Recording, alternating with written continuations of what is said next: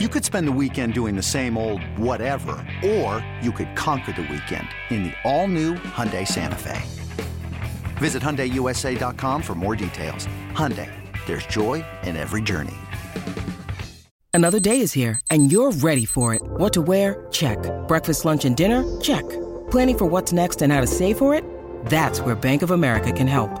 For your financial to-dos, Bank of America has experts ready to help get you closer to your goals.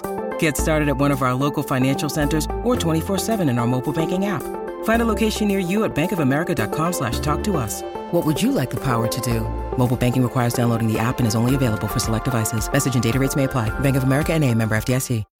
When you're a 415er, 415er, 415, you're all about your San Francisco 49ers. And this is where you need to be for news, analysis, and, and, and more. And more. Welcome to the 415, hosted by Evan Gidding and Marc Grandi. What is going on, everyone? Welcome back into another edition of the 415ers podcast, coming at you as always three times a week on the Audacy Sports Podcast Network. Evan Giddings, Marc Grandi with you. Marc, my man, what's going on? I'm doing well, Evan. How are you? I'm just uh, getting ready for a Thursday edition of Niners football. We're kind of off of off our rhythm because normally this is kind of a midweek episode, but no, instead we got to preview another football game, gearing up for Niners Seahawks. Should be a fun Thursday night. No doubt. Week 15, pardon me. This was a week that a lot of people have penciled, uh, especially after, I would say, kind of around the bye week, around the time that the Niners were sort of wondering whether or not they'd be able to overtake the Seattle Seahawks, who are in first place for a lot of that middle portion of the season. So everyone's been looking forward to this for a long time. And especially with all the things that have happened in San Francisco surrounding, of course, the quarterback, surrounding the six game win streak, and surrounding now a chance to win the NFC West. Uh, this is absolutely a big game. But the first place we want to start today, we'll get into the matchup and the preview on the back end, is Deebo Samuel and his injury that he sustained. Uh, fortunately, of course, he was carted off the field this weekend, but then we found out it was actually more of a, a high ankle sprain MCL for Deebo Samuel. The timetable was three to six weeks originally, but Marc, today, uh, speaking today, as we're recording on Tuesday, Kyle Shanahan referenced Deebo Samuel as basically three ish weeks, that around three weeks, I should say. That is the official report from Kyle Shanahan. So some good news there. Yeah. And you mentioned Kyle Shanahan. We have that sound. I'm going to play it for you really quick. This is gigantic good news for the San Francisco 49ers. Here's Kyle Shanahan on Deebo Samuel. I mean, there's four weeks left in the season. I think they told me three ish is our expectation. So, right in that area.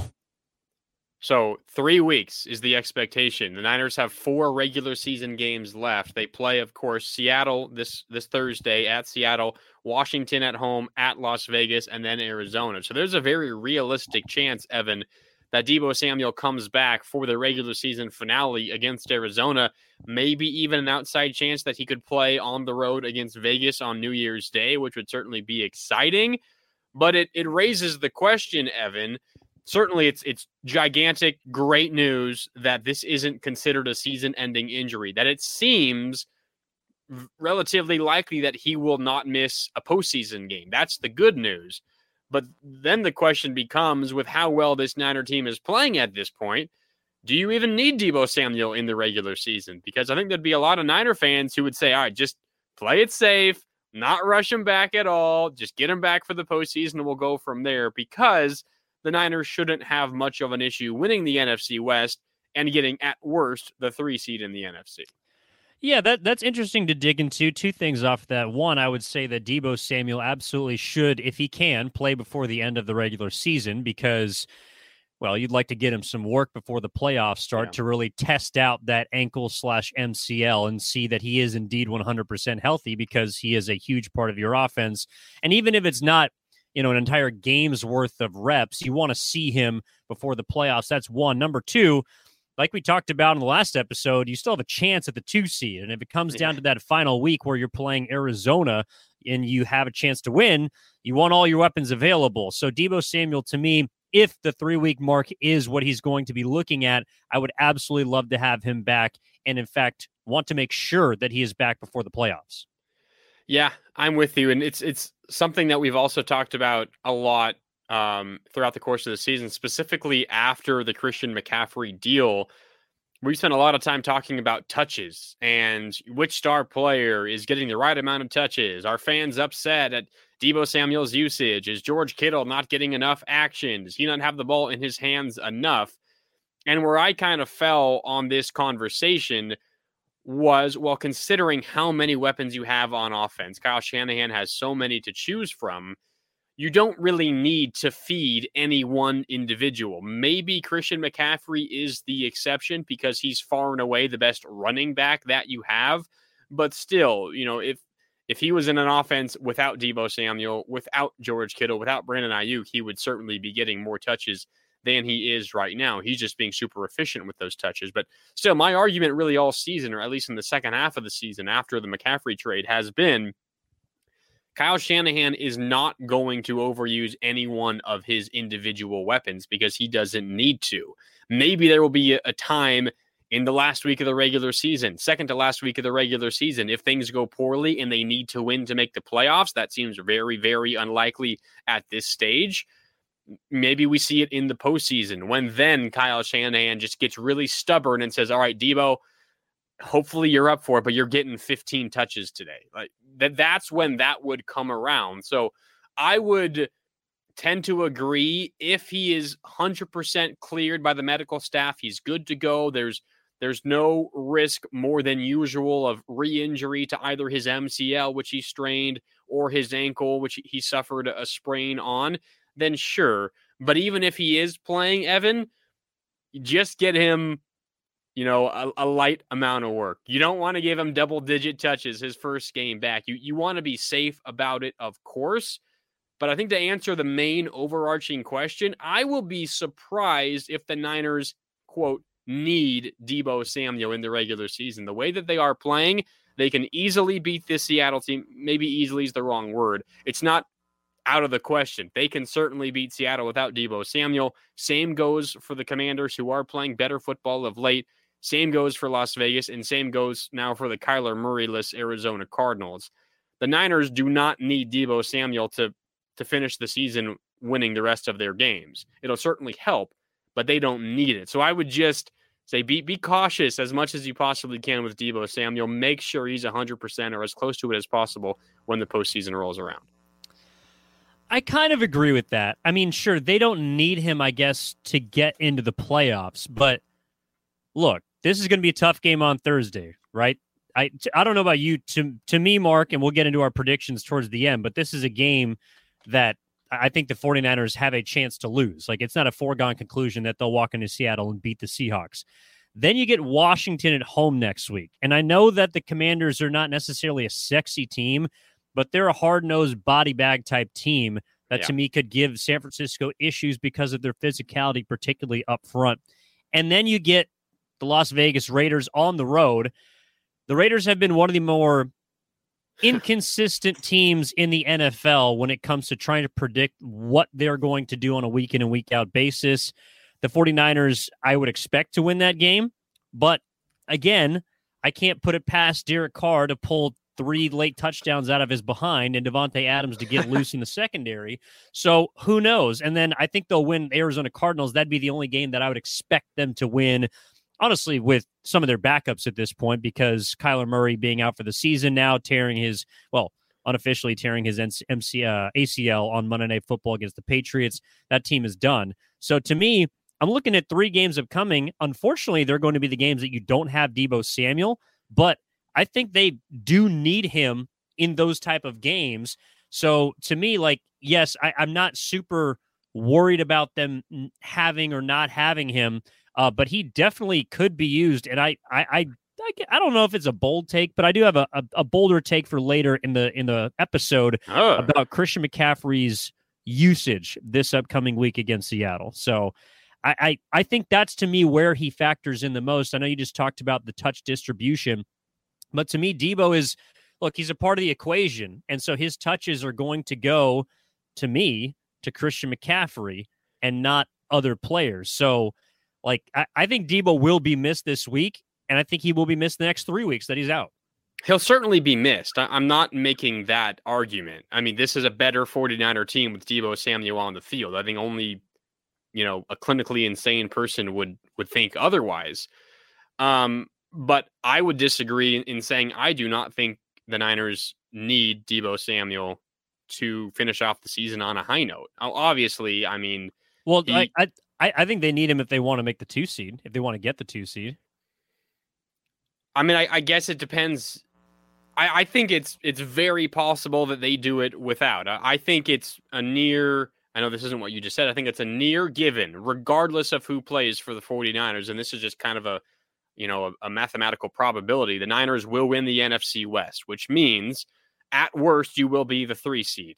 We talked about it. You know, my my hot take from months uh, a month ago or so was Niners are going to be the two seed, and it's probably better to be the two seed than the three seed.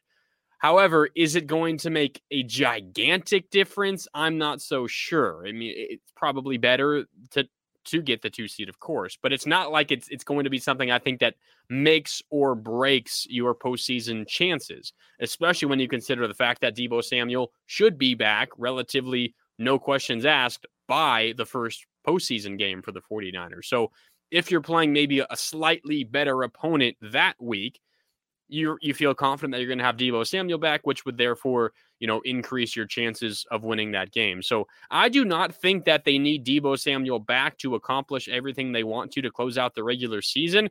Now, when the postseason comes around, they absolutely do. Which you know I, I think you know for my reasoning, my, my way of seeing things. It's not just the fact that I think they can handle business in the regular season without him, but it's the fact that he becomes so much more important in those big games. Deebo Samuel is a big game, a big moment player. Without him in a postseason game, even if Christian McCaffrey is playing well, even if Brock Purdy isn't looking like a rookie, the Niners' chances plummet drastically. Deebo Samuel is at his best in the biggest moments, which is why I would just say, 49ers, do not give him too much if he returns for the final game of the regular season because you need him more than any other time in the postseason. Just please make sure Deebo Samuel is ready for that moment. Yeah, and that's why, unfortunately, I think the next three games are are like he is going to be missed. I mean, these are big games upcoming for the 49ers. He's a big game player. Uh, is Deebo Samuel. When you need mealtime inspiration, it's worth shopping Kroger, where you'll find over 30,000 mouthwatering choices that excite your inner foodie. And no matter what tasty choice you make, you'll enjoy our everyday low prices, plus extra ways to save, like digital coupons worth over $600 each week. You can also save up to $1 off per gallon at the pump with fuel points. More savings and more inspiring flavors make shopping Kroger worth it every time. Kroger, fresh for everyone. Fuel restrictions apply. I mean, I think that look, if we're talking about the 49ers and as far as you know what they can and can't be, and I think what you're leading into next is where we want to go. The expectations for the 49ers when it comes to being a contender. I mean, on on Tuesday, I know the Audacy NFL insider Ross Tucker said that the 49ers are the second best team in the NFL right now behind the Philadelphia Eagles. Mm. And I think it was even Stephen A. Smith on first take that had the 49ers as the second best team in the NFL. When we're talking about power rankings, the 49ers are involved in your top five, however way that you that you slice it, with a third string quarterback. But Debo Samuel is a huge part of that to me. And if they want to reach that potential, that's where that has to go. And I I I think the next logical question for the conversation is, well, does it become Super Bowl or bust for the 49ers? If they are contenders, if they are favorites to some to be the second best team in the NFC and potentially be a better overall roster than any team in the AFC right now. Like, where are you at, Marc? I guess when it comes to the 49ers, to me, I would say, as I kind of have the entire season, even through the ups and downs of, of the quarterback position, look, make the playoffs. And once you make the playoffs, I would expect potentially a win but I also don't think that to me it's necessarily a lost season if you if you go into the playoffs and take an L to one of the other NFC teams that I think are pretty good. This is a tough question because the Niners have as much talent as any roster in the NFL. But you also have your third string quarterback. At least when you started the season, your third string quarterback, you know, as your starter now. And he is not just a rookie, but a seventh round pick rookie. So is it fair to say the 49ers are kind of in Super Bowl or bust mode this season? And this is more of a question, I think, from the outside. This is not how teams internally think. Um, so I would say, from the perspective of Brock Purdy, it is absolutely unfair. But when you take the roster in totality and how well they're playing right now and what the rest of the NFC looks like, this Niner team will be favored against anyone in the NFC on any field not named the Philadelphia Eagles. When you consider the, to- the totality of the roster, how the NFL season is playing out in front of us right now, I think there will be a lot of Niner fans who will be upset and disappointed if this team falls short of winning it all. And I know that's crazy talk coming from a team uh, that is starting a seventh round rookie as their quarterback, but that is how talented the rest of this roster is and how open the NFC is for the taking. Yeah, I do think that my expectation for this team has maybe risen, uh, especially over the last week with Brock Purdy. Before I thought their Super Bowl chances left with Jimmy Garoppolo. I think they've returned, but I would fall just short just because of the lack of experience. And who knows, maybe Brock Purdy is this wonder kid that can go into the playoffs and play exactly the way that he has against two pretty decent opponents. Like I think Miami, as we saw last week, is starting to fade. Um, they also have a very tough schedule. I wouldn't be surprised to see them potentially miss the playoffs overall with how good the AFC is. Tampa Bay, I, I, I don't know about you, Marc. I I wasn't really impressed with them, but part of that is because of how good the Niners looked. Look, I, for me, I I cannot place those types of that those types of hopes on Brock Purdy. Like I, I I'm coming at this from a perspective of I want to enjoy this season as much as I can because of how unique it's been, maybe more unique than any other team that has walked through this 2022 season. And everything that they have gone through starting in the off season through this season with the hypotheticals of what's going to happen next season. To me, I when it comes to Brock Purdy and this 49ers team, I do want to live in the moment, but also understand that a Super Bowl or bust means that anything short is going to be a disappointment. And to me, I, I can't be disappointed with where this season has gone, considering everything that they have been through. And I don't know, I'm sure the team would be disappointed. Obviously, you have a chance each and every year with, you know, a roster like they do to win a Super Bowl. But I also think that look, I, I just I just can't expect Brock Purdy to do everything that so far it looks like he can and not expect that train to eventually come to a screeching stop. Yeah, it's um it's a difficult situation to be in because you're asking a young quarterback in Brock Purdy to do so much more than any other rookie quarterback has done in NFL history, right? I mean, there's no rookie quarterback as the starter has won a Super Bowl. So you're asking literally for NFL history to be made. Which would be um, great. That'd be fantastic. That'd be really cool. It would be. It would be incredible. It would, you know, go beyond belief in some respects. But then when you look at what the rest of this team is, and are we're going to talk uh, about the the game against the Seahawks coming up, and and you know keys to the game and, and position battles and, and how this Niner defense can limit kind of a, a, new look Seattle offense from when they played them last. When, when you consider how good the Niners defense is, and we we just talked about Deebo Samuel and Christian McCaffrey and, and all the other weapons, there is kind of a sense, yes, Brock Purdy has his hands full. Absolutely. This is going to be an incredibly tall task for him to not just win a Super Bowl, but to get through postseason football without much experience, right? I mean, most of the other rookie quarterbacks who played postseason football had been starters, you know, their entire their entire that entire first season leading up to that playoff run. Brock Purdy doesn't have that ability. He's he's kind of going into it blind almost with these last five games as you know presumably his first five starts of his career. But then you also consider the rest of the roster and you have to imagine there has never been an easier job for a third string quarterback in NFL history. There has never been a team as complete, as perfectly built, as constructed as as as good as this team is constructed for a third string quarterback than this one. It's still a challenge, a di- gigantic challenge at that. But Evan, I'm not so sure that there has ever been a third string quarterback who is as I don't know, well equipped because of who he has around him to do the job potentially than you have right now with Brock Purdy for the San Francisco 49ers. Because you consider the weapons they have on offense, you consider how good their defense is, you consider the fact that they're going to get at least one home playoff game, and they'll probably be favored in a second playoff game if they get that far. It's a challenge, of course, but it's not nearly as challenging as it is for other backup, other third string quarterbacks, other rookie quarterbacks because of how good the team is around them.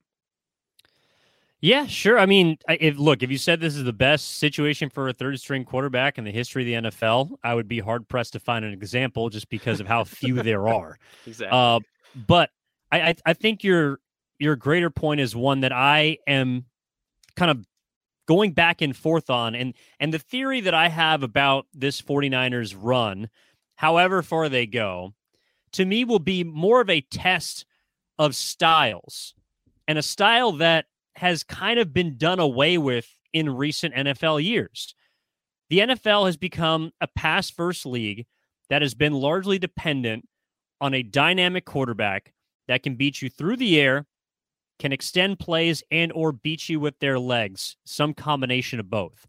That's what every head coach, play caller is clamoring for that type of quarterback.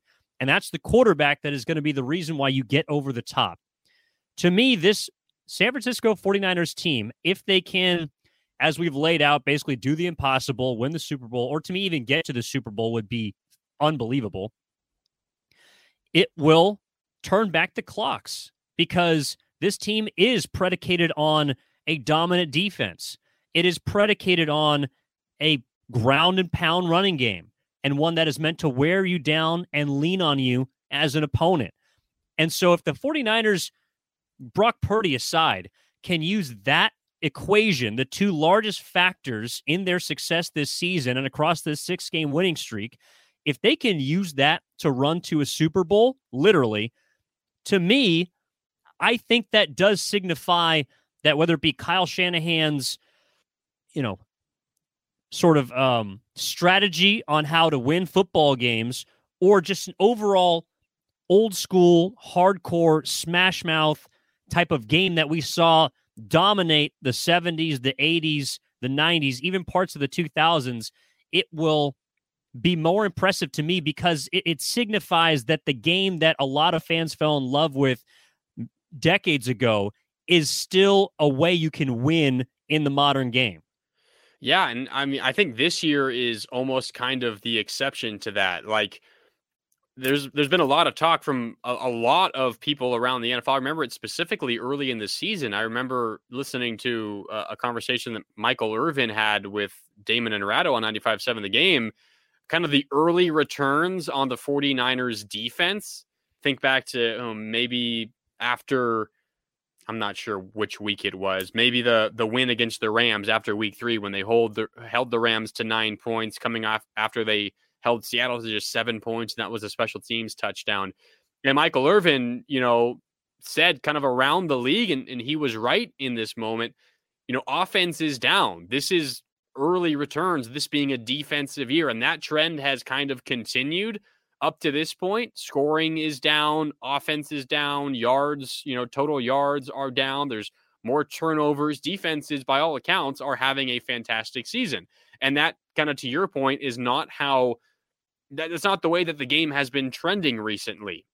And that's why the conversation around Super Bowl teams has been you need an elite quarterback. Like the years of a Trent Dilfer playing, you know, well in the in in the in the postseason. Joe Flacco, who had a fantastic postseason, but generally not one of the elite quarterbacks in the league. There's there's other examples as well. Those years are gone of late. You need a Patrick Mahomes, a Josh Allen, of course, a, a Tom Brady, and Aaron Rodgers. You need someone like that. This year might be the exception. Maybe it's just kind of a a one year kind of a offshoot of the main trend. Maybe this is a signal that things are changing across the National Football League once again. But regardless of if it continues or not, the fact is that this is a defensive year in the NFL, and the Niners have the best defense in the league. So maybe this is the one year. Maybe the Niners got lucky in terms of timing. Maybe this is the one year where an elite, elite quarterback is not needed to win it all. And, and the Niners could certainly take advantage because Brock Purdy, as it stands right now, of course, is is not among the elite at the quarterback position. Who knows what his future holds? Uh, we'll find out about that as as the years go on. But the Niners might be in position to take advantage of the the in-season trend this year, which is defenses are more important than they have been in the past. Maybe an elite quarterback isn't quite as important as it has been the last decade or so. You know, maybe postseason football will put, put an end to that trend, and, and we'll be talking differently about that in a month or two. Um, but but right now, I would say having an elite defense is is more important than it has been in years past. And maybe this is the year where, where you don't quite need that uh, Hall of Fame quarterback to win it all. Yeah, we'll definitely find out. All fantastic points and uh, something we'll be keeping an eye on. Want to remind everyone to download, rate, and subscribe to the 415ers podcast. Of course, coming at you three times a week on the Audacy Sports Podcast Network. Evan Giddings, Marc Grandi. Uh, feel free to follow everyone on social. E Giddings 10, Marc Grandi with a C, Grandi with an I at 415ers, Twitter, uh, Insta, all that good stuff. As we turn our attention now to the game itself, Marc, this this is this is a big game. I mean, it feels like like every single year you get down the stretch of a season, each game becomes larger than the last. Uh, but of course, going up to Seattle, a place that the 49ers have not had a ton of success of in recent years. I believe the last time they won in Seattle was 2019. Um, they have a chance to clinch the NFC West against a team that I mean, throughout the last decade or so, has been quite easily their biggest rival. And I know some people, myself included, wrote them off a bit this year. But to me, it's returned to that level of game because of what's at stake, because of the Seahawks playing with a sense of desperation coming off of a loss at Carolina. They lost actually, I believe, the last two game the last two games at Lumen Field. And the 49ers are obviously going on the road with Brock Purdy for the first time in a hostile environment. So it's a 5:15 kick on Thursday. Uh, it's a chance for everyone to watch, you know, to lock in on on Amazon Prime and you know however you however you want to watch the game. Uh, but to me, Marc, this is this is going to be a very interesting matchup and one in which I I don't necessarily feel that confident in the 49ers in this matchup. We'll dig into it, but how do you feel at a glance? Uh, you know, maybe we'll look back in, in a couple days from now and, and say what I said was foolish, but I am extremely confident in the Niners' chances in, in this one. I think, obviously, I think Seattle, they're kind of fighting for their lives at this point. They're seven and six. The the playoffs are murky now for them. You mentioned they've lost consecutive games at home. They've lost three of four overall. Remember, they lost to Tampa Bay in Germany uh, about a month ago now. Uh, they had a bye week. They lost at home to the Raiders, that incredible Josh Jacobs game where he had that walk off, what, 80 yard touchdown run in overtime. They followed that up uh, with a win against the Rams in a really competitive ball game on the road. And then they came home last week, as, as you talked about, that loss to Carolina. So they've lost three of four. They're seven and six. They're fighting for their playoff lives. Um, of course, they're also fighting for their lives in the NFC West. If they want to win the NFC West, they need to win this game. I don't think that's really much of their concern at this point. They are not trying to win the NFC West. They're trying just to make the playoffs. Um, so, all that said, I think the Seahawks probably have a little more to play for in this game than the 49ers, simply because the Niners are in a position to where they could drop a game or two and and still perfectly be in the postseason and, and even win the NFC West. Not to say the Niners aren't eager to win this game. Of course they are. And then, you know, the the series history, it's been dominated by the Seahawks. You talked about that as well. I mean, you just look at the numbers. At one point, uh, I, mean, I have the number here somewhere. The Seahawks, here it was. The Seahawks were 17 and 3 in their last 20 against the 49ers before this season. The Niners got that win uh, earlier this year, uh, 27 to 7. But before that, the Seahawks 17 and 3, including a 10 game winning streak at one point over the 49ers. This has been a Seattle dominated series of late, which I think that also then factors into the Niners and and, and maybe their uh, I don't know eagerness to, to get a win in this game as well. But despite all of that, despite the Seahawks playing for their lives, Evan, I'm confident. I think simply the Niners are a better team, even without Deebo Samuel, even with a a quarterback making his first career road start. I think the Niners they're, they're they're better defensively, they're better offensively, despite the fact that Geno Smith is playing at a Pro Bowl level. We'll talk more about that, but I'm confident in this game. I, I hope I'm not returning to to this moment in the pod in a couple of days and and regretting what I said, but I'm confident of the Niners in Seattle. It's something that few people have said over the last decade or so. Yeah, no, that's that's very interesting, and I think a big part of that is how Seattle has looked lately, and how, of course, the Niners have looked lately. Yeah. Uh, but to me, the reason why I would be worried about this game if I were the Niners is because of the things that you mentioned, and that is Seattle has more to play for. Like their season arguably is on the line in this game because of the rest of the NFC, because of them having still a chance to determine their own playoff destiny. Maybe not for the division, but that's also part of it too. The Niners can lose this game and still have a leg up in the division. To me, this game means more for Seattle, and it's going to be a team that is ultimately desperate in every single sense of the of the word. Another part too, which is like Seattle offensively has scored a lot of points. I think that will regress against the Niners defense. Seattle does give up a lot of points, but they're also getting a couple of guys back this week, hopefully at this point, that we're assuming will be ready for Thursday. Defensively, Al Woods, a nose tackle, decent run stopper. That'll help them. He's been banged up with an Achilles. Shelby Harris is also a maybe with an illness, defensive end that adds some depth outside. But the guy is Kenneth Walker for Seattle, who appears to be probable for this Thursday's game. And he did not play against Carolina. When Seattle has Kenneth Walker, when he had to essentially take over duties as a rookie out of Michigan State for Rashad Penny, who went down after week five, Kenneth Walker in his starts, Seattle's five and two. Like they play complementary offensive football, of course, with Geno Smith, who I want to get into, but with Kenneth Walker in the backfield, they are a different offense. And against a 49ers team that, look, is great against the pass, is great against the run, doesn't allow a lot of points. This is also a Seahawks team that has been in the top 10 this year on third down. They are opportunistic, but they also have weapons that can beat you individually on the outside with Tyler Lockett and DK Metcalf. I think those are both good one on one receivers. And I don't know if the 49ers have faced, again, all of that combined with a team as desperate as Seattle. I would even argue a few weeks ago in the big matchup with Miami that that was a bigger game to me for the 49ers than the Dolphins. I think this week the game is bigger for Seattle. That's why I would be a little bit scared if I were the Niners. I hear you. Um, you know, desperate teams are dangerous, but when you consider the talent gap, and I know that this is a, a, talented Seattle team. I mean, their offense, you, you ran through some of the names, their, their receivers, Kenneth Walker, rookie running back out of Michigan State. He's phenomenal. If he closes out the season well, he, he could potentially win the offensive rookie player of the year.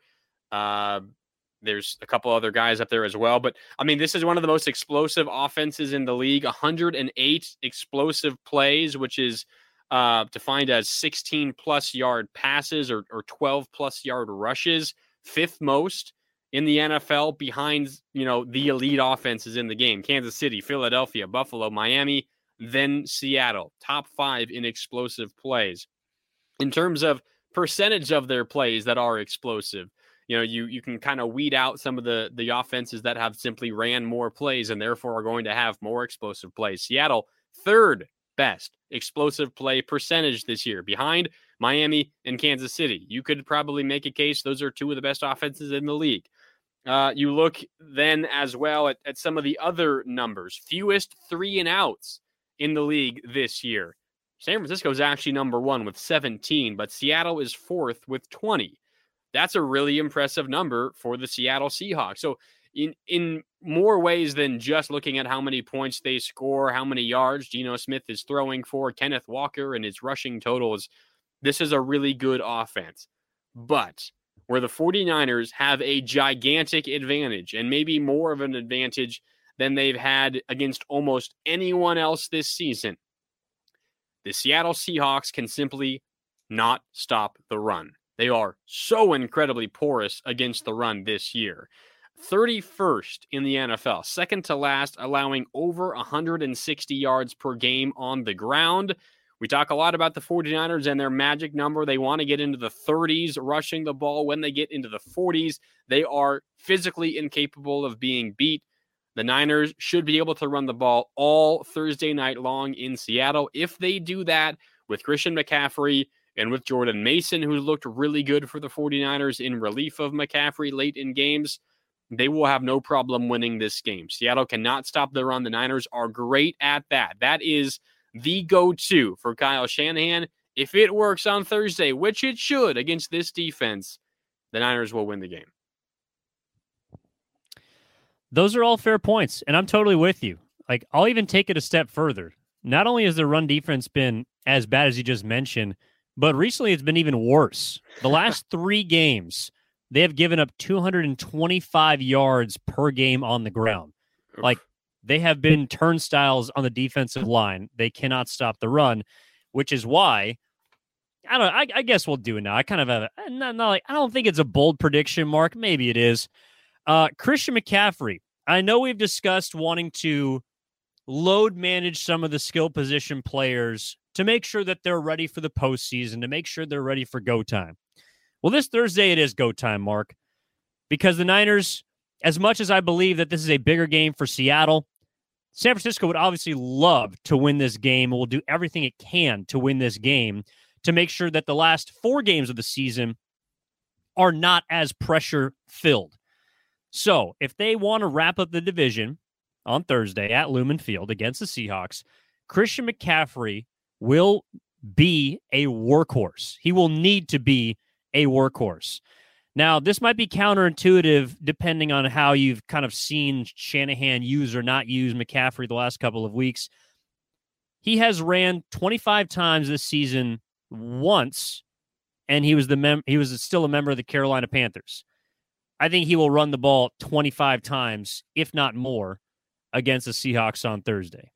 Now, he has ran it 18 times against the Rams. He ran it 17 times against the Dolphins. I think that number gets jacked up, especially with a lot of first half touches to try and get ahead of this Seattle team, allow the defense to pin their ears back. It starts with McCaffrey, and I think it starts on the ground with what you just mentioned, how terrible they have been against the run. To me, this will be a CMC number 23 heavy game for the 49ers. Brock Purdy's first road game. He's going to need someone to rely on, and that will be turning and handing the ball to Christian McCaffrey. 25 touches on the ground at least on Thursday for CMC. 25 on the ground. How many catches do you think he's getting? Is he going to get over 30 total touches? It's looking that way, Marc. Uh, I mean, he does have some success in his career, especially recently against Seattle. 412 scrimmage yards in yards in two career games against the Seahawks. It's of course over 200 per game, four total touchdowns in those two games. So he is uh, no stranger to beating up the Seahawks. He also has has over 145 scrimmage yards two straight weeks. He could do that for a third straight week. He's also approaching a pretty impressive milestone, Evan. He has 425 career catches. Christian McCaffrey does. He can surpass Roger Craig, who had 434 in his illustrious career for the most catches by a running back in their first six seasons in NFL history. Unlikely to happen Thursday. You probably don't expect nine catches to tie Roger Craig, 10 to pass him, but certainly, assuming health and knock on wood, he will break that number this year before his sixth season comes to an end, which would be a, a phenomenal mark for Christian McCaffrey to pass Roger Craig for catches in their first six seasons in the NFL. But to your point, against an extremely porous run defense, he can go a long way for the 49ers in helping determining determine a victor. I, I, maybe I would steer away from the touches part of this thing, but I would say if Christian McCaffrey is held under 100 total scrimmage yards in this game, the Niners probably lose. They need him to have a at least a decent game for his standards, which is over 100 yards from you know scrimmage, not just on the ground, but including uh, you know the, the the receiving yards. If he's over 100, Niners have a pretty good chance. But if the Seahawks can keep him under that threshold, I think there's a very good chance they come out victorious in this one.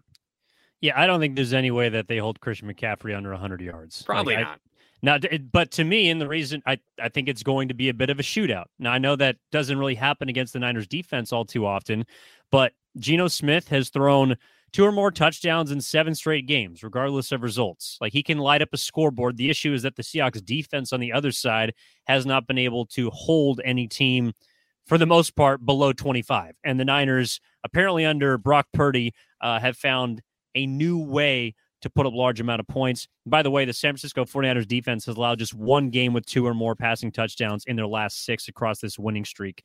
Um, Geno Smith to me is like I, I don't know how good he is or isn't for his career, but this year he is playing damn good football. And I think combined with the fact that it'll be a short week, it'll be tough conditions for the 49ers. Um, I also just think that like th- there's there's something about Seattle, and look, I maybe Brock Purdy proves me wrong, Marc, but there's something about Seattle that has been just a little bit haunted for the 49ers. And the other thing statistically, too, that I've been looking at, Marc, like we talked the first, I think it was the first seven weeks of the season about how the 49ers defense could not create turnovers, just could not do it for whatever reason. Well, they've done it 13 times in their last five games alone, or maybe 12 times. I apologize. But uh, either way, they have been a significant plus in the turnover differential category, including the last three weeks in which they've forced multiple to me, that's going to regress a little bit this week against the Seahawks team that does a pretty decent job at taking care of the football. And Geno Smith, who largely has been pretty decent at not giving other teams other chances. I think the 49ers will still pull up, put up, put up points, but to me, the turnover differential win that the Niners have basically penciled in each of the last six weeks or six games, I should say, uh, will come to an end. Yeah, since week eight, the Niners have registered 12 takeaways. That's that's a gigantic number, and suddenly they're up to plus six turnover differential this season, which is tied for the fourth best mark in the NFL. Seattle, to your point, not bad in in that number that area either. They're top 10 plus two on the season. They force a, a ton of fumbles, and uh, their rookie corner Tariq Woolen, who if it weren't for Sauce Gardner, would probably be the runaway defensive player of the year I know Aidan Hutchinson for for the Lions has been pretty good as well. Yeah, Sauce rookie, Gardner, yeah, yeah. Sorry, rookie defensive player of the year. Uh, Sauce Gardner is, is running away with that thing. He's been incredible for Robert Saleh and the Jets. But Tariq Woolen, really good. Six interceptions, tied for the lead in the NFL, and he's just a rookie. Also, 13 passes defensed. That's top 10 in the NFL. As a team for Seattle, they have forced 17 fumbles this year, forcing 17 fumbles this season. That is tied for the top mark in the NFL, along with the Dallas Cowboys. So they're really good at, at forcing fumbles. And in fact, another rookie corner, Coby Bryant, alongside Tariq Woolen, he's forced four fumbles individually, which is also tied for first among individuals in the NFL. So they have uh, some playmakers on the defensive side of the ball. And, and you talk about Geno Smith. I want to get out this this really kind of mind blowing Geno Smith stat here, really quick. I know we just have a couple of minutes left. Um, so, Geno Smith, he started this year tying the NFL record with 12 consecutive games, completing 60% of his passes with an 80 plus passer rating. Each previous player that did that went on to win the MVP award that year. The others to do it Aaron Rodgers in 2011, Peyton Manning in 2009, and Steve Young in 1992 that streak probably ends. I, I don't think Geno Smith is going to win the MVP, but it just kind of puts into perspective the season he's having because it's really easy to just write it off and say, well, it's Geno. He's having a good year, sure, but he's not incredible. Um, but but I, he's having a fantastic season. Yeah, I also do think that he has had some help from having great weapons, solid running game. Uh, one thing to note, though, however, Geno Smith has been sacked the sixth most times in the NFL this year. So the 49ers defense might be able to get after him a little bit. I do want to get to our predictions before we get out of here, Marc. Just a couple of minutes left in the 415ers podcast right before the 49ers take on the Seahawks. I've kind of alluded to it, Marc, but I think this is a tough spot for the 49ers. And we've seen some teams that are inferior late in the year in these Thursday night short week matchups at home be able to do a decent job of taking advantage of their opponents. So I want to say that I'm going to take the Seahawks in this game to win. I think they get it done barely at home, but I also want to give you the opportunity in a couple of minutes um, to give your prediction. I would say 27 24 is going to be my prediction. Uh, Grandi is on the move right now. And so we'll have an opportunity to vamp here in this episode. But basically, the reasons why, and we've kind of touched on all of them, I think this is a tough spot for the 49ers. They have a lot of momentum, six wins in a row. So I think they're due for a bit of regression. I think the turnover differential will come back to close to even, if not in favor of Seattle team that, as Marc laid out, is opportunistic in its takeaways. And I also think that with Geno Smith offering enough of a dual threat against a 49ers defense that has struggled with dual threat quarterbacks this season and taking care of the football, that that will be just enough to overcome how terrible their run defense has been, to overcome the weapons on the San Francisco 49ers spot, side minus Deebo Samuel, and overcome Brock Purdy, who has been a wonder kid so far in his first, we'll call it two starts, official one. Um, his first game on the road, I think, is going to be a tough test for him. And that's all of which together why I would give Seattle the slight edge. I'll take the Seahawks at home 27 to 24. Interesting. Thanks for sticking with me there, Evan. Yeah, I just uh, I got booted out of the studio I was in by uh, Ray Ratto, so we can we can blame Mr. Ratto. I know, right?